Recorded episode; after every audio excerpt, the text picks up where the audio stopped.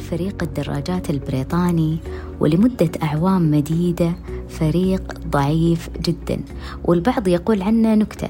مما جعل واحدة من أكبر شركات صناعة الدراجات في أوروبا تمتنع عن بيع دراجاتها لهم خوفا من أن يرتبط الاسم بالفريق وتضعف المبيعات. حتى جاء المدرب ديف برايسفورد في عام 2003 كان مختلف عن بقية المدربين بإصراره على التحسين. كانت استراتيجيته تعتمد على البحث عن التحسينات الصغيرة في كل شيء يخص ركوب الدراجة والعمل على تحسينها. مثل أعادوا تصميم كرسي الدراجة ليكون أكثر راحة. يمسحون إطارات الدراجة بالكحول ليجعلوها أكثر ثبات. اختاروا ملابس مريحة للفريق بعد اختبارات لعدة أنواع. اختبروا عدة كريمات مساج واختاروا الأفضل لتعافي العضلات.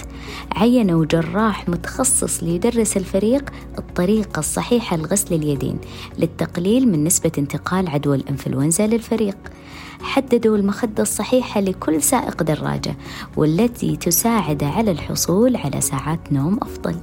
حتى أنهم صبغوا السيارة الخاصة بالفريق من الداخل باللون الأبيض ليتضح الغبار والأوساخ إن وجدت ويتم تنظيفها فوراً. مئات التحسينات الصغيرة جعلت فريق الدراجات البريطاني يحصل عام 2008 على 60% من الميداليات الذهبية في الألعاب الأولمبية في بكين.